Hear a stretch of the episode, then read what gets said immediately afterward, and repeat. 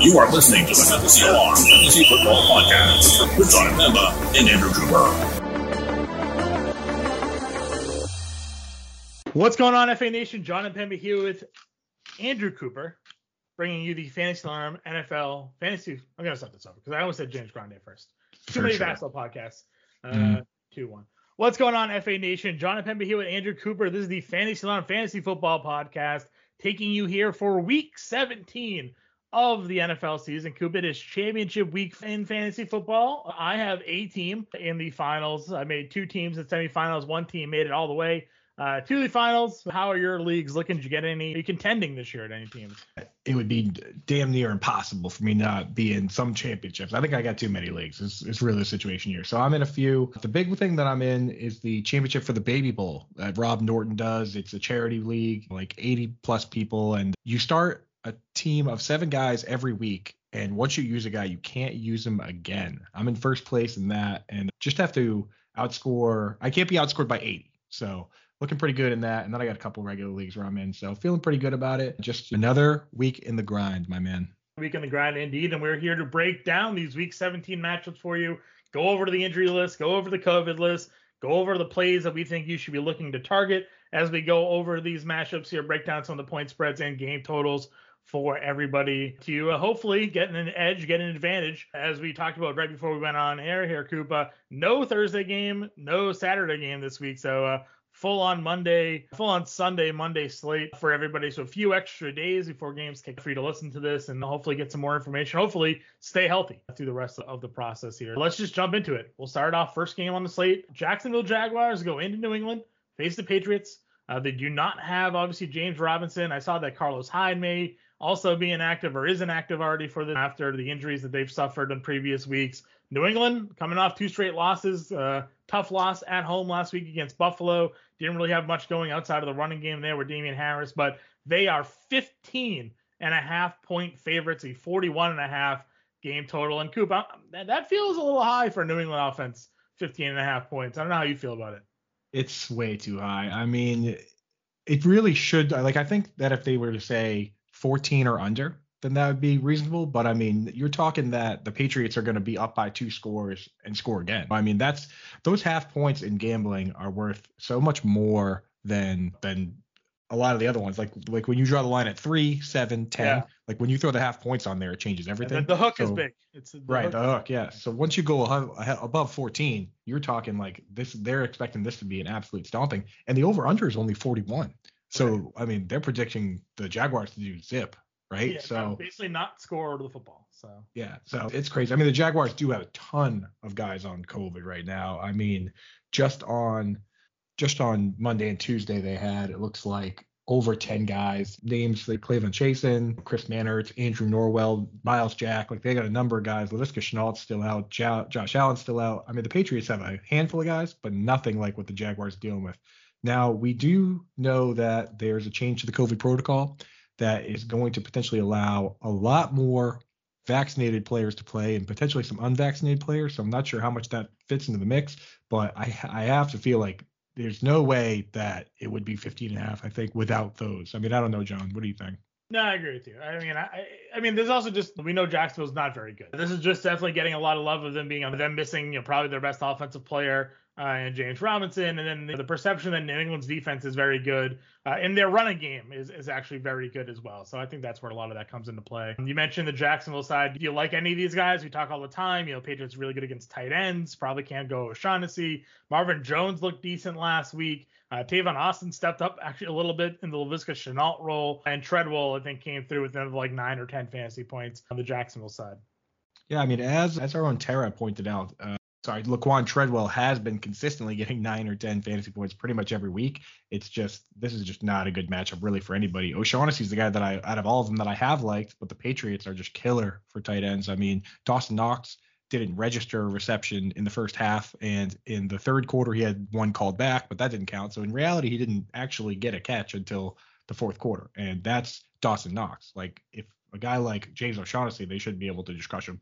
Not to mention O'Shaughnessy didn't even play the full snap share. For some reason, they used Jacob Hollister a ton. So I'm not really interested in any one of these players in my championship. take a do a DFS dart throw if you want, but I'm not starting any of the Jaguars.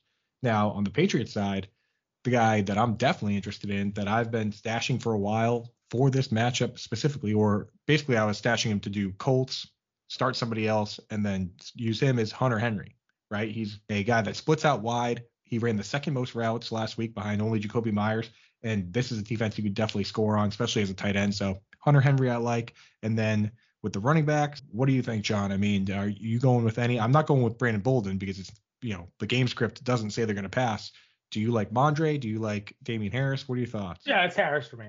I think yeah. it's Damien Harris. Uh, he looked healthy, obviously, three touchdowns, 100 yards. Uh, going to be the the work, workhorse here.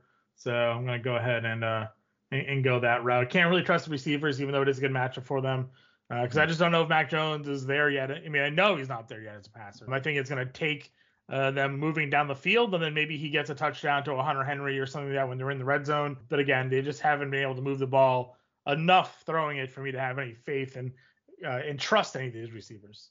Agreed.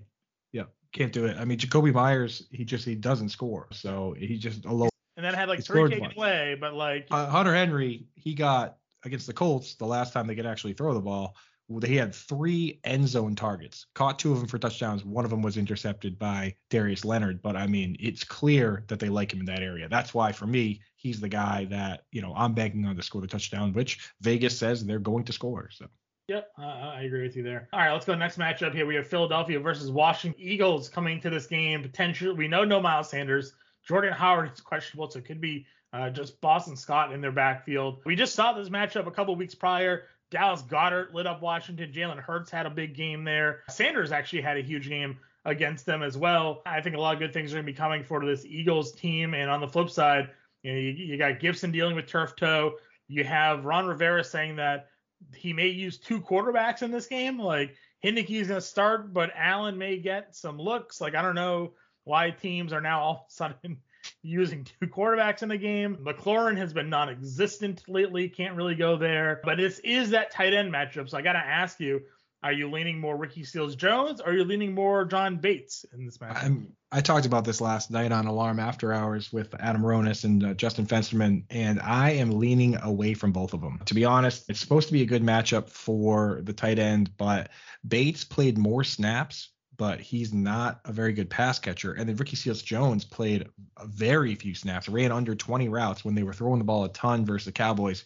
Basically, what this ends up looking like is a team like the not necessarily the Texans, because even Brevin Jordan runs a ton of routes. It looks more like the Titans, where Geoff Swaim is John Bates playing a ton of snaps, but they're block heavy snaps. They're not really appealing snaps.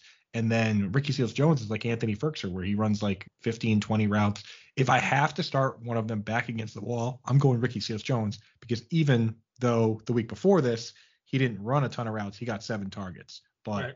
it's you're taking your life in your hands here. And I just think there's too many uh, guys out there, which we'll talk about moving forward. So I think there's just too many good options to be getting too cute with playing the guessing game on these two tight ends on a team that says they're going to use multiple quarterbacks, which is insane.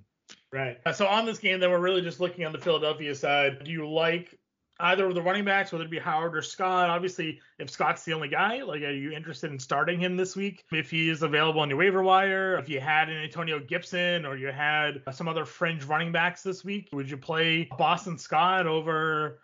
I don't know. Give me a give me a name here real quick. Uh, would you play Boston Scott over Daryl Williams this week? I mean, yeah, Daryl Williams got a banged up knee, right? And he's I mean, I don't think I can trust Daryl Williams the way Sony Michel's been playing. So I think no, not Darrel Williams of the uh, Darrel Williams yeah, guess, uh, CH with CHO. I think I would start Daryl Williams because okay. this team has shown a history of wanting to use multiple backs. I don't think they go away from that just because some of the ones they've been using are hurt. I mean, Kenneth Gainwell's still healthy, is he not? I I could see them going Boston Scott and Kenneth Gainwell or some sort of mix like that. I don't think they're just going to use one guy for the entire game. If they were going to do that, they should have done that with Miles Sanders. You know what I mean? I mm-hmm.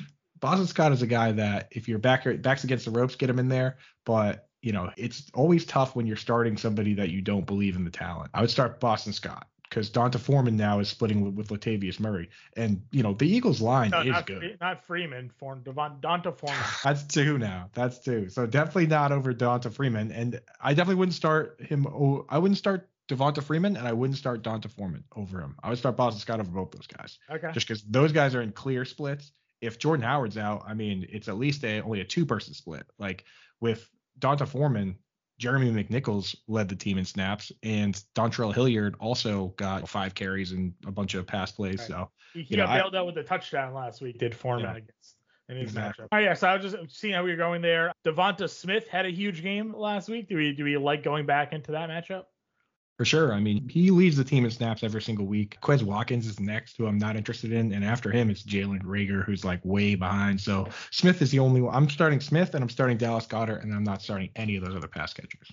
All right, I agree with you there. Let's move on. Next matchup: Tampa Bay Buccaneers against. Uh, still waiting on the Mike Evans news. I do believe. Uh, I saw Breshad Perriman did get activated. Antonio Brown comes back after a suspension. 10 catches, 15 targets, 100 yards. Ronald Jones, not great, but did score. We had Ke'Shawn Vaughn have a 55-yard touchdown run. This is Tampa Bay though. This is the New York Jets. Tom Brady. You know, historically has eaten this team apart. What are, what are your thoughts here? Jets are 13 point home underdogs.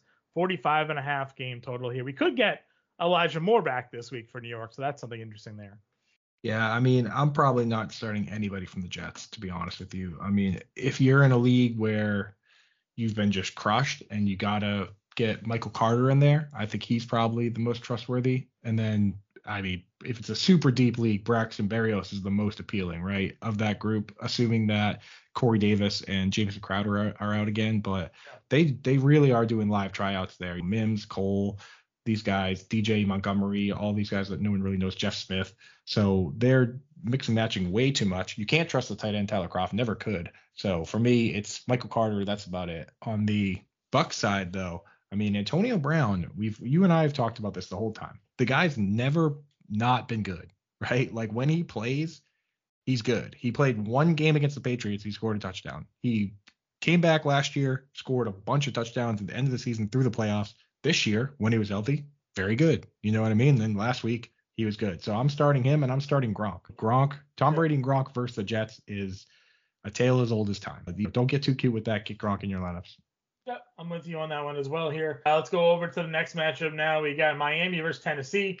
Titans are giving three and a half here, a game total of 40. Julio Jones is not available. AJ Brown had a monster week. We talked about the running. Miami on the flip side, they kind of went to a committee with running back. We saw Philip Lindsay and Duke Johnson actually split carries. Miles Gaskins was the one left in the dust in that grouping last week against the Saints. DeVante Parker had no catches against Saints. Waddle, though, did have a big game. What are your thoughts on this one? Are you surprised that Tennessee is a home favorite? No, I'm not surprised. I mean, Miami's won eight in a row now, something like that. Yeah, they're the first. I think they're the first team ever to lose seven straight at one point and then win seven straight at another point in the season, which is insane to me. But yeah, I mean they've been hot, but I think the Titans are just they're a good team. They're a good defense, and in their own house they should be favored. I mean, if you really think about it, three points is about as even as it gets. So the Vegas is admitting that Miami has a chance here, but I lean Tennessee. Now, uh, do we know Julio Jones is definitively not playing? He's basically been playing like half the snaps. Yeah, He's on. Oh, so they put him on IR and he's done. Okay. Yeah. Okay. Yeah. So I mean, And they're without. They're also without uh, Westbrook-Ikhine. Like they're without a bunch of secondary receivers, right? At least right now. I don't know if they're gonna come back or not. yeah, those guys weren't particularly appealing to me anyway. Like Yeah, for me, AJ Brown show for sure. right? Yeah. In your championship, like like we were saying, if you have nobody, then start a Donta Foreman or somebody. Just know that. I mean, Jeremy McNichols ran played more snaps, played more passes. He had seven carries to 11 for Foreman. He performed better. And Dontrell Hilliard, they like using him too. I mean, Hilliard started oddly enough. He maybe they had a specific play drawn up for him, but he played the first play of the game. In that situation, I really don't love it. I just I'm probably playing AJ Brown on the on the Dolphins side. It's not a good matchup for Mike Gesicki and DeVante Parker. He's kind of a fringe guy. I mean, you're playing, you're definitely playing Jaylen Waddle. Are you interested in any of the running backs for Miami? I mean, it's Uh, bad matchup against Tennessee, but no, I can't trust which one's gonna get the football. So uh, I'm Mm. gonna be out on that grouping. Philip Um, Lindsay. I mean, it's just like this is another team where you hate to see it. Like Yeah. 20 Lindsay got all the early carries, and then Duke Johnson came on there in like the second half or whatever. Right. Anytime you see 23 snaps for Duke Johnson, 20 for Miles Sanders, and 19 for Philip Lindsay, I mean that that split is brutal. It's like Yeah. just divided into three pieces. It's just yeah. it's awful. Next matchup, Las Vegas versus Indianapolis. Here, the Raiders are getting six points on the road. However, no Carson Wentz for the Colts this week because he is hit COVID protocols. Darren Waller also today landing on the COVID protocols, not going to be eligible uh, to return in time for this matchup. You have two interesting things here. One, the Colts suck against tight ends. So you do have maybe Foster Moreau here on a good. Sp- and then on the other side, the Raiders are bad against the run, and you have Jonathan Taylor without uh, Carson Wentz throwing the football. So you got to think they're just going to be handing it off a ton. You know, that's probably where my, my extent of interest comes on this team. I'm not sure if you like anybody else outside of maybe Renfrow. So now Carson Wentz, there's so the, I, there's a rumor now with the changes to COVID that Carson Wentz is actually now bad as a possibility, as an outside chance. With the see, I thought that was only for vaccinated players. So are you seeing, so you seeing that he is back? So it says the last I saw, NFL informed clubs that unvaccinated players who tested positive for COVID 19 in recent days, including Carson Wentz, Darius Leonard, and Chargers Mike Williams, are now eligible to play Sunday provided that their symptoms have improved. Which to me, I swear, sure. yeah. Sure. Which I, I, yeah, that's what I mean. It's like it sounds super dangerous. Um, it's you know completely unnecessary, and not only that, but it it's really gets into the it really gets into uh, like a fairness issue, right? Because the Browns had to play with half a team, lost to the Raiders, right, without their top two quarterbacks, vaccinated players, right? And now all of a sudden these unvaccinated players are going to get to play. I mean, right. if anything, keep the policy in place now, and then for playoffs, say, okay, you know what, these teams earned it. They're in the right. playoffs now. Now moving forward to keep, you know, the game competitive and to totally not mess everything up. Now we'll use the new protocols. Putting it in place now is, I feel, just it's completely unfair to some of the teams that you know are now on the bubble that had to play without their quarterback. So uh, yeah, that that is uh, wild to me right ridiculous i that's why i pulled up the tweet right when we started this because i was like i don't even know if this is real or right but i it, like now that i have a few of them up it seems that's the case. So uh, he could potentially play. I it wasn't really starting carson wentz anywhere but for me it affects michael pittman. It affects the biggest one i think that it affects is that there's uh, jack doyle is out.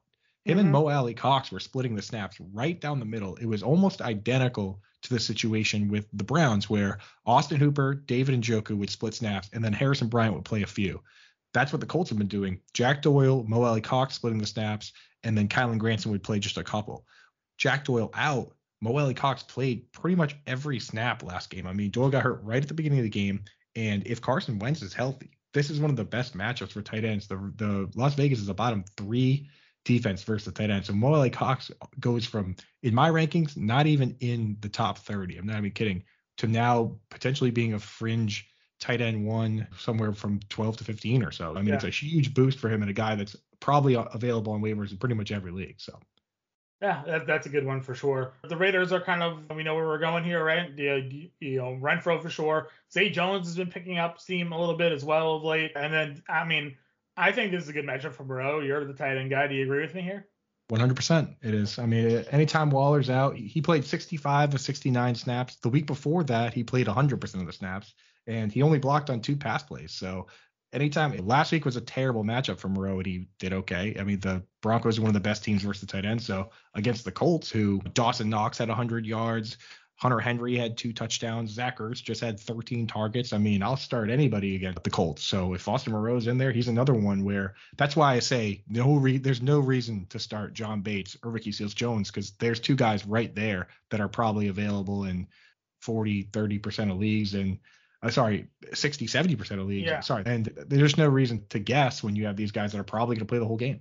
Yeah, for sure. Kansas City, Cincinnati. The Bengals are five point home underdogs. 51 game total here. Travis Kelce activated off the COVID list today. Uh, we knew Tyreek was back last week. Tyreek Hill said he was very tired following his COVID stint. One of the reasons why he probably had a poor performance. Joe Burrow coming off a historic game against Baltimore. He really owns them this season, lit them up both times. But Kansas City's defense has actually improved a little bit over the second half of this season. How do you kind of go against the current form of Cincinnati, though, especially when they're at home? Yeah, this is interesting because yeah, just like you said, two teams that are improving at the right time. Right, Kansas City's defense came out of nowhere. They were a team that was getting torched by the tight end. You'd run on them, and now they're looking rock solid. But on the flip side, the Bengals offense. Like everybody's healthy, knock on wood. They're using highly consolidated snaps. The three wide receivers, Uzomah, and then Mixon's been playing great. I mean, this is going to be a fun game, and it's got one of the highest over unders. I think this is one of the ones that you look at all the other games out there, and these are two teams that are not heavily affected by COVID. They're not heavily affected by injuries, and they're both kind of hitting stride at the right time. The over under is mm-hmm. 50 points this is the DFS one of the one of the couple DFS slam games of the week, maybe the number one, right? Yeah, I would think so. Uh, I think so for sure. And again, I mean, and what we like is also just the consolidatedness of the offense. Like we know where the, the ball is generally going. Tee Higgins has been, been an absolute monster, kind of overtaken Chase now over the last four or five weeks. We always know Chase is liable for the big play. Tyler Boyd's been coming up with some big plays of late. Joe Mixon's going to get his carries. And then I, I assume Tyreek Hill's probably going to be a little bit better this week. So you have Hill, Kelce, I guess, could be a question mark here uh, coming off of COVID, how he'll perform, but you know, it didn't really impact Patrick Mahomes at all. Byron Pringle scored touchdowns. Mecole Hardman scored touchdown. It's just a running game here with CEH getting hurt last week and, and Williams being the, the running back now. Yeah, so uh, I'm with you there. I'm not. I'm probably not starting Tyler Boyd or CJ Uzomah in many spots, but I'm definitely starting Mixon, Higgins, and Burrow. Sure. I mean, there's going to be like some of these games we talked about. There's nobody. I mean, the Patriots Jaguars game, we talked about maybe one guy, two guys that we'd potentially start in, in actual leagues. In this game, there's like 6 mm-hmm. So you just try and do your best to look at the over unders, look at the the spreads, and look and see what teams are going to be scoring points. I mean, this suggests that the Chiefs should be scoring 28 points, something like that, whereas the implied line for the Jaguars as a 15 point dog in a 40 point game is it's absurd. It's like yeah. they're gonna they said they're gonna score what like 10 points. I mean, yeah. it's kind of crazy. You can't start any of those guys. Yeah, I agree with you on that one. All right, next matchup we got going on here. It's an ugly one. It's the Giants versus the Bears. Chicago's a six point home favorite here, just a 37 game total. And yet another coach, Joe Judge, saying that Glennon and Fromm will likely see time in this game. If that's your plan, why not just play Fromm what Glennon is? You have a mm. whole career worth of Mike Glennon to know that he is nothing more than a backup. Give Jake Fromm a go, right? like let's just see what's there. But I don't like anything here. David Montgomery, of course, usable. Mooney's probably usable, and Kmet's probably usable, but they're not like uh, outside of Montgomery. It's not like oh man, gotta gotta start these guys, right? Yeah, I mean, what's going on with this game? Is it snow, wind? Like uh, the over under 37? No, that, I mean, they're bad. I mean, I'm looking at. It, I guess it is supposed to be windy on top of that, but I mean, it's yeah. 37 is arguably the lowest of the entire season so far. That's pretty ugly, man. I think, yeah, I think you said it. David Montgomery. I mean, Saquon Barkley. Can you start him? And can you? He played left fewer snaps than Devontae Booker, so I don't even know if I could start him anywhere. I think I might just shy away from all the Giants. And if you made it to the, the reality is, if you made it to the championship, you made it because you weren't playing Saquon Barkley. You know what I mean? Or your team is so good that they drag Saquon Barkley there. So I would just try and find somebody to get in the lineup instead of him and just rely on everyone else on your team. Yep, I definitely definitely hear you on that one as well. Enough talking about that awful matchup. We have now Atlanta Buffalo's a 14 half point home favorite.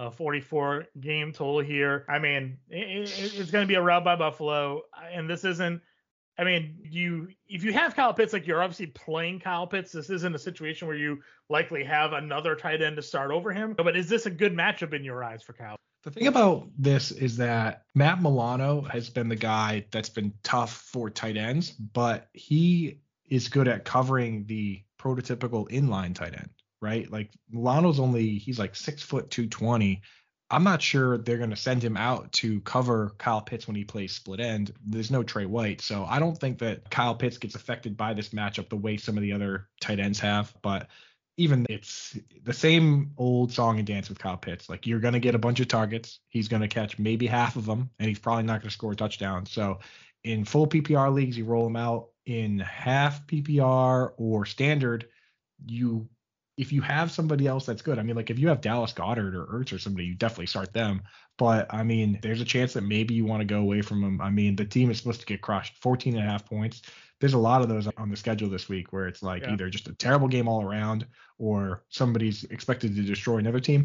And that's not even good for most of the guys on Buffalo either. Because when you think about what a Buffalo route looks like, it probably looks like multiple running backs having mediocre to good days. Not yeah. one. It's not like going to be like a Jonathan Taylor has. seems like the number one guy there. So Yes, yes. So you Yeah. start him, but like Yeah. you also at the same time, it's not like like if you're uh, Derrick Henry or Jonathan Taylor, there's a world where you get 25 carries and 175 yards and score three Right. touchdowns.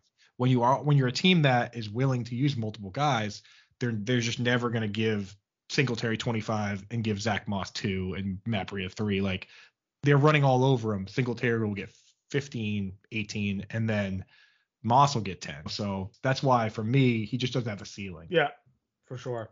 of like a Uh, DFS play. Like I, I think he's a good start in your regular leagues, but I'm thinking also in terms of a lot of people are they're out and they're looking at DFS. That's why I say like the Bengals Chiefs, that's going to be a fairly even matchup, shootout back and forth all the way. This game, like if you're looking for upside, you don't Diggs probably doesn't have the upside that you think he might in a game like this. I, I agree with you. Next matchup on the card here, we have the Rams versus the Ravens. I saw Lamar Jackson was practicing today, so good chance he probably comes back for this game. Baltimore's getting three and a half points. As bad as we've seen Baltimore's secondary, you got to be worried about seeing the Rams come to town. But Stafford, Kupp, OBJ, Van Jefferson. I know Stafford didn't have a great week. Kupp still managed, even with a bad Stafford week, Kupp still managed 10 for like 105. So he he still got you there. OBJ got a touchdown. You mentioned Henderson. Henderson is on IR. They did last week, to the surprise of everybody, designate Cam Akers to return. I could see a scenario where maybe he gets like three carries in this game as they're working him back into like just getting a regular play. The Sony Michel is going to be your your 20 carry back, I think, for this offense throughout the rest of the season at this point. But yeah, I mean the Rams offense is is going to be, I think, a machine in this matchup. Yeah, I think this is like this would have been such a good one if we had Saturday games this week to flex to Saturday because now it's just another game within you know the one o'clock slate, which is Yeah. it just uh, it would be nice to watch a couple of these games standalone. You know what I mean? Not not the Giants and Bears, but like the Chiefs or Bengals or this game. Instead, they're all going to be at the same time, which is kind of annoying. But anyway, like you said, you this is a game where it should be competitive. If you've been leaning on these guys, you stick with them. You start Mark Andrews. You can't bench him. I don't love the uh, the running backs for Baltimore. I mean, are you starting Hollywood or Rashod Bateman anywhere? Or I mean, what are your thoughts Uh, on those I mean, I think if I think if if Lamar's at quarterback or even Huntley potentially quarterback, I could I could see Huntley. They're I mean these guys are burners, right? Like I know Ramsey's good, obviously, but like these guys are burners down the field. They can get open. I think, and, and get hit for a big play. And then obviously Mark Andrews, I know that guy is just seemingly unstoppable. But Mm, Okay. Yeah, I actually just found I found out recently why there's no Thursday or Saturday games this week, and it's because of the it wasn't within the contract that they signed originally because they added the extra game. Gotcha. And, uh, and the 2022 games are under contract with Amazon. So basically, it's like this game kind of fell into it fell between the cracks this week. Mhm. So um, kind of a shame there. Yeah, so I'm with you on that. This one's pretty easily analyzed. So let's hit up the next one. Next matchup, we have Houston versus San Francisco. San Francisco is a 12 and a half point home favorite. Could have Trey Lance starting this week. Jimmy Garoppolo dealing with a tendon or ligament in his finger that also chipped off, bone in his throwing hand. Can't imagine you're playing with that happening. That sounds Eli gross. Mitchell was questionable and limited at practice today. I think I saw Houston pulling off the stunner last week at home against the Chargers, but I don't, I don't know if they can if they can do that one again. So for me, this is an all day San Francisco affair. Yeah, I mean we've seen this no, a number of times throughout the season, and Vegas is just not phased by these outlier games, right? Like Vegas is never scared to come back after a team wins a game, like a big game. Like the Bills, when they when the Jaguars beat the Bills, Vegas came back and had the Jaguars as like a 14 point dog that week too. So Right. Vegas is they're not falling for it this week. Uh, San Francisco's probably going to crush them. To me, in terms of the gambling aspect of it, I don't think the quarterback has much of an effect because I don't think Jimmy Garoppolo is a, a a ground shaker. But I think the way they move the ball changes now, and I'm a little concerned for George Kittle, and I'm a lot concerned for a guy like Brandon Aiyuk that is the guy that goes downfield because we haven't seen enough of Trey Lance, but in general, I don't really trust rookie QBs to move the ball downfield. At the same time, though, mobile QBs don't like to dump the ball down, so it's gotta you'd really just rather Jimmy G in there so we can stick with what we expect typically. But for me, if I have George Kittle, I'm starting him. You can't go away from Deebo Samuel. You can't go away from him. Trey Lance, maybe a DFS stab, but you can you can't trust him there. Are you trusting any of these? Uh, are you going Jeff Wilson anywhere? What are you What are you thinking with the? I mean, I uh, would play running game? whoever the starting running back is, assuming if it's like Eli Mitchell, like I would trust that Eli is going to get the carries. if he's good to go. If it's Wilson, it'll be fine playing him. I mean, you want to run the ball against Houston. That's kind of that's we saw Justin Jackson light them up. That's been the recipe of success against them this season. Yeah, I, would be fine. I'd be fine going either of the running backs there for sure. Yeah, I guess Mitchell did return to practice today, so uh, I think I'm with you on that. That Mitchell's been the guy. It's been his job, and if he's practicing on Wednesday, that's a good sign that he's going to be good to go this week. So I think I would lean Mitchell over over Jeff Wilson. So uh, make that move if you can. For sure. All right, next matchup here we have Denver versus the Chargers. Uh, the Chargers are a six and a half point home favorite. If any of you have watched Howard Bender and Craig Mish on their uh, Prize Picks uh, live stream or their Wager Alarm live stream back in the day, uh, they will tell you that the Chargers as a home favorite is historically a horrible bet. Uh, this year they're three and five against the spread at home. They're three and seven in their last ten against the spread. They're just four and four overall at home. So none of these numbers are adding up to be in favor of the Chargers here. On the other side, however, though, they got Drew Lock, who's not a good quarterback. And last week, in a confusing game plan strategy, going up against the Raiders, who are bad against tight ends and can't stop the run, they didn't run and they didn't throw to the tight end. So Denver ended up losing that game in a game they probably should have. But the Chargers are the worst or second to worst. Let's check the updated DVOA on this. They are back to being the worst after Rex Burkhead torched them for like 125 yards last week against the run. So if you're playing Melvin Gordon and Javonte Williams, it should be wheels up for you this week against the Chargers. Yeah, dude, I'm totally with you. I when I first saw this line, I was like, what? Like how the Chargers are favored? Uh, the Broncos have been pretty decent, but then like you said, the Chargers have also uh, the Broncos have been so confusing. Like how do you complete 70% of your passes in a matchup like that, but only throw it 20 times? If the, you're completing the passes, just throw it. You know what I mean? It, it seems crazy to me, especially with how inefficient the running backs were. I think some of these coordinators need to figure out how to pivot from their game, the original game plan. Like if your plan was just to run it the whole game and that's not working, gotta switch it up, or you're just gonna mm-hmm. lose like that. So I don't know if Vegas is usually pretty sharp. It's just I I would bet Denver on this one if I was a gambling man. But you know, for me, I'm starting I'm starting the Broncos running backs either one if I have them, and then probably trying not to start anybody else. I mean, no, it's a good matchup for Noah Fant, but he's just been such a low upside player. It's yeah. I just don't see again, it's one of those things like we talk about it with the running backs before that I could see him certainly having six six targets, maybe even eight in a game. But it would surprise me to see him have a 10 plus target game, whereas Kyle Pitts, Mike Gesicki, guys like that, it doesn't surprise you at all when that happens. So that's what we talk about with the ceiling and the floor. And in the championship week, you're you're playing probably the other team in the league that's one of the best, if not the best. So you need that ceiling. So it does concern me a little bit. On the Chargers side, we like Keenan Allen, obviously. Apparently, Mike Williams is going to have a chance to play, even though he's unvaccinated and just tested positive for COVID. So all that stuff goes out the window. It's it, we have to play it by ear. It's going to make this week very difficult. The Chargers do have a number of guys on COVID, including Jalen Guyton. So an interesting DFS play if Williams and Guyton can't play would be Josh Palmer again. But beyond that, I'm not really super interested in anybody. You can't start Jared Cook against Justin Simmons and the Broncos. They're one of the best teams versus the tight end. So, you know, and then is, is I'm not sure if you mentioned Jon, but is Austin Ekeler going to play? Is he back? I believe, yeah, he's back. Yep. Yep. So you get him in there, obviously. But yeah, I mean, it'll be an interesting one. I think a lot of it is going to depend on what happens with these protocols and stuff. Because if the Chargers can apparently just get all these guys back, then hmm. maybe the spread is justified. Sure. All right. Next matchup that we got going on, we have Carolina versus New Orleans. Got word today that Taysom Hill is off for the Saints, so he'll be ready for this one. Uh, I think Darnold is going to play for Carolina if I read something correctly, or they're going to go still split, but he's expected to see the majority. I, I, I believe I read something like that. Either way, you're not really playing anybody in Carolina outside of, I guess, DJ Moore. I know you've been talking a lot of DJ mm. Moore. He keeps on getting the targets. You're not going to not play him in your championship. Uh, on the Saints side, I guess it's good that Taysom Hill's back. I mean, outside of Kamara, I don't really love any of the other options for them. Yeah, not really. I mean, it's just it's crazy. I don't I can't remember a time really ever where a team came out before a game and said we're going to start multiple quarterbacks. And this week there's like four teams doing it. I know it's a copycat league, but usually you copycat the stuff that works, not the weird stuff. So sure. that's very strange. I mean, maybe hey, ever since the Cardinals took quarterbacks in the first round in back-to-back years, everyone's like, hey, it's a quarterback room now. I don't know, but it's not good for fantasy. What I will say about this game is that I'm I'm not interested really for this week, but I'm interested in, in trying to acquire guys like DJ Moore and Robbie Anderson. Terrace Marshall, I don't know so much because he was a Joe Brady guy. Joe Brady got fired, but these guys are clearly getting targets. They're clearly favored. They're under contract for a while.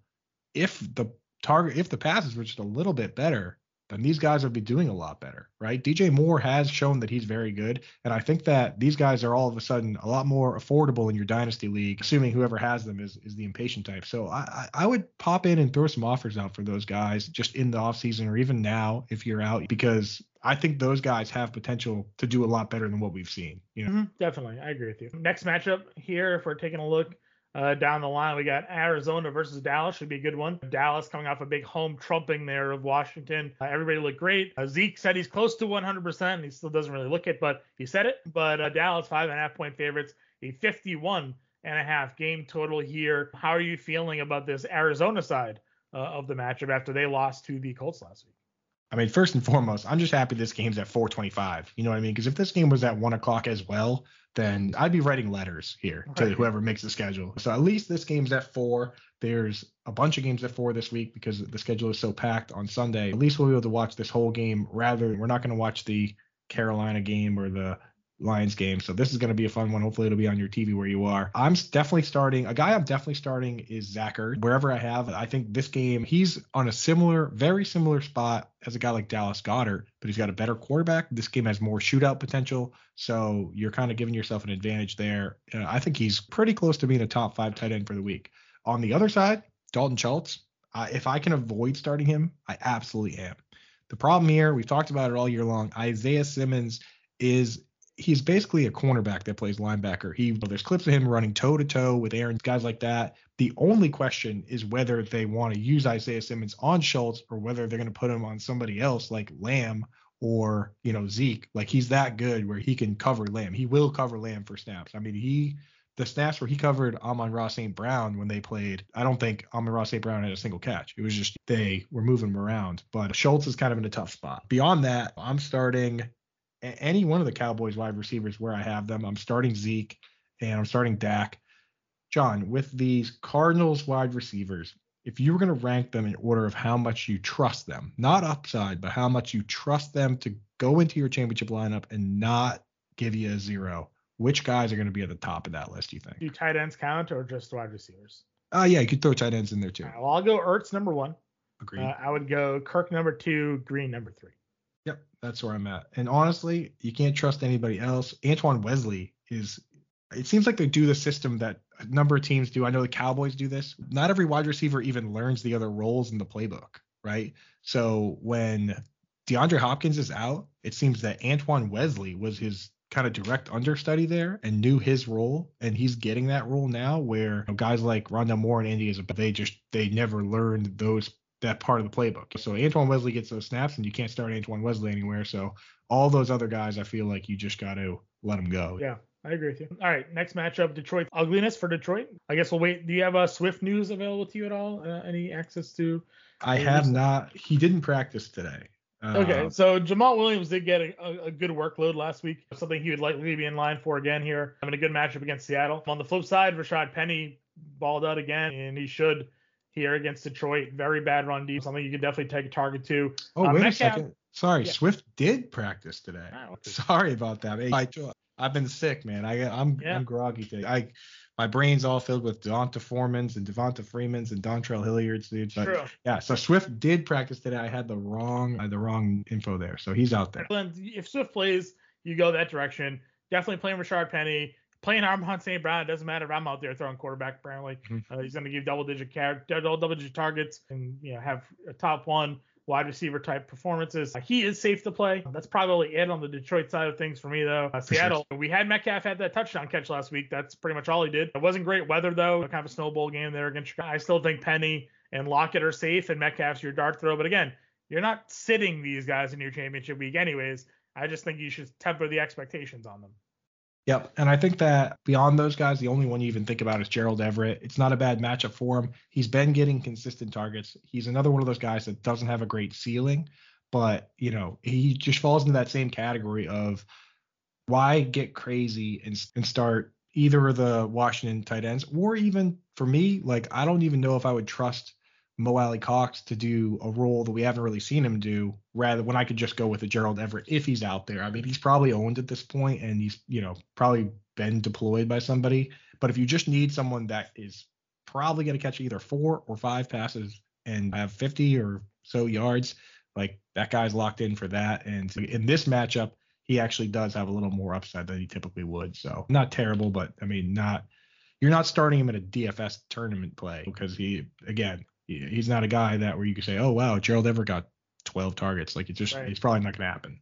Yep, that's fair. All right, next matchup we're looking at Minnesota Green Bay, eight o'clock Sunday night football. Uh, great rivalry here between these two teams. Of course, historically, Green Bay and Minnesota, and two teams that we love too, right? Because we kind of just know where the football's going. Adam Thielen had surgery today, so he is going to be out. Insert KJ Osborn back into your top group there. Dalvin Cook activated from the COVID list, so he'll be back practicing and ready to go for this game as well. Justin Jefferson, obviously strong play, and then on the flip side, you got Davante Adams, and then you have the Aaron Jones Dillon conundrum there. Yeah, I mean, Aaron Jones has been getting at least in the last two games, he's gotten more snaps in both the pass and the run game, which makes me feel a little bit better. It's not the full-on type split that you would that you see with some of these other teams where one guy gets more run work, one guy gets more pass work. So I am starting Aaron Jones and finding a way to get him in there. You're starting Davante Adams, and Allen Lazard was a guy that he was already kind of low upside last week. He scored a touchdown, luckily, if you put him in there. But now uh, Marquez Valdes-Scantling is activated again. You take your life in your hands starting either one of those guys. So I'm not really that interested in anybody outside of Adams as far as pass catchers for the yeah. Packers.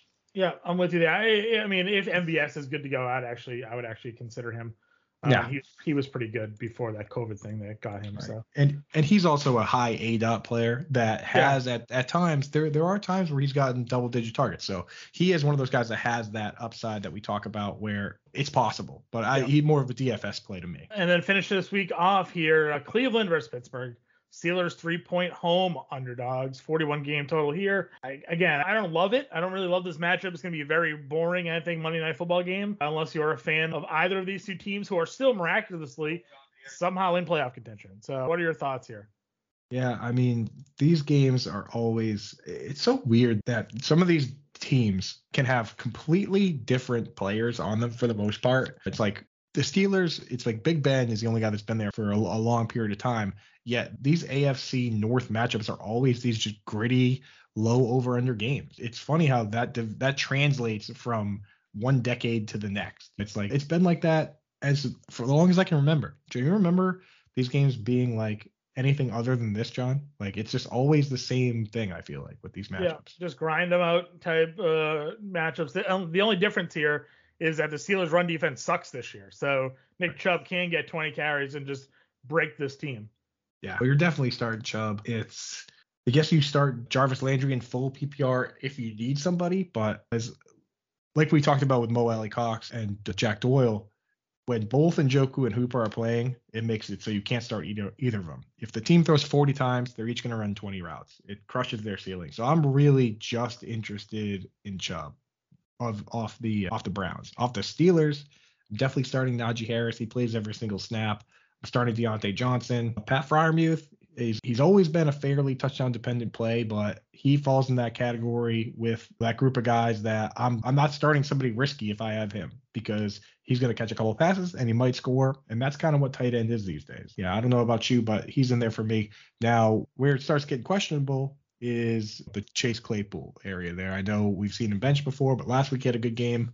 What do you think, Jon? You chase Claypool or no? I mean, probably as like a flex wide receiver three, just because he could potentially make a big play. And if it's not great, right? But he had some success at times early this year making big plays. So if he's out of the doghouse, then there's some opportunity for him to be effective.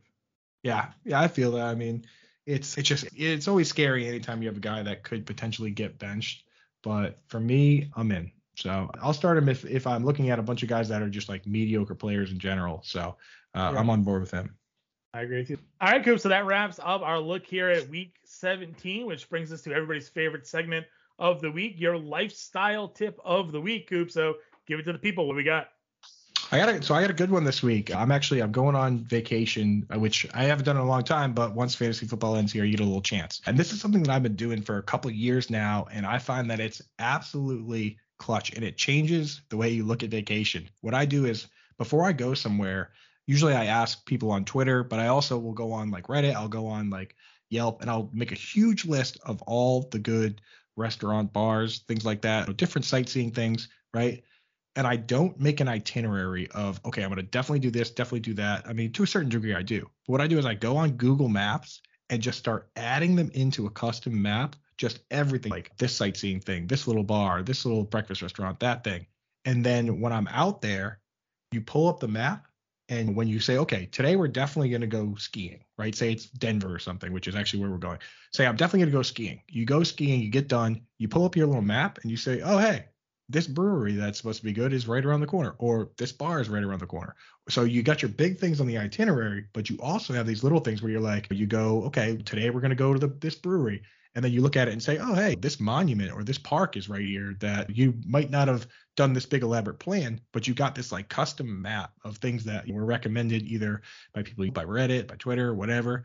That's something that I've been doing in recent years. It has been a game changer for vacations for me. It's like a structured but non-structured way to kind of see a bunch of cool stuff and you don't have to go all over the place driving around going out of your way because you just kind of pull up the map. That's my move, Jon. I don't know if you have any other vacation tips for people. I know you're a uh, Vegas master as of late, so maybe something along those lines. I, but, uh, I, I definitely do enjoy going to Vegas. Yeah, I guess I could say one thing. Now, obviously, uh, Vegas is what you want to make it. Generally, you go and you go to the strip and you stay at the, the hotels, you do all the gambling, you do all the casinos. But lately, when I've been going with my fiance, we've been going a little bit outside of the strip.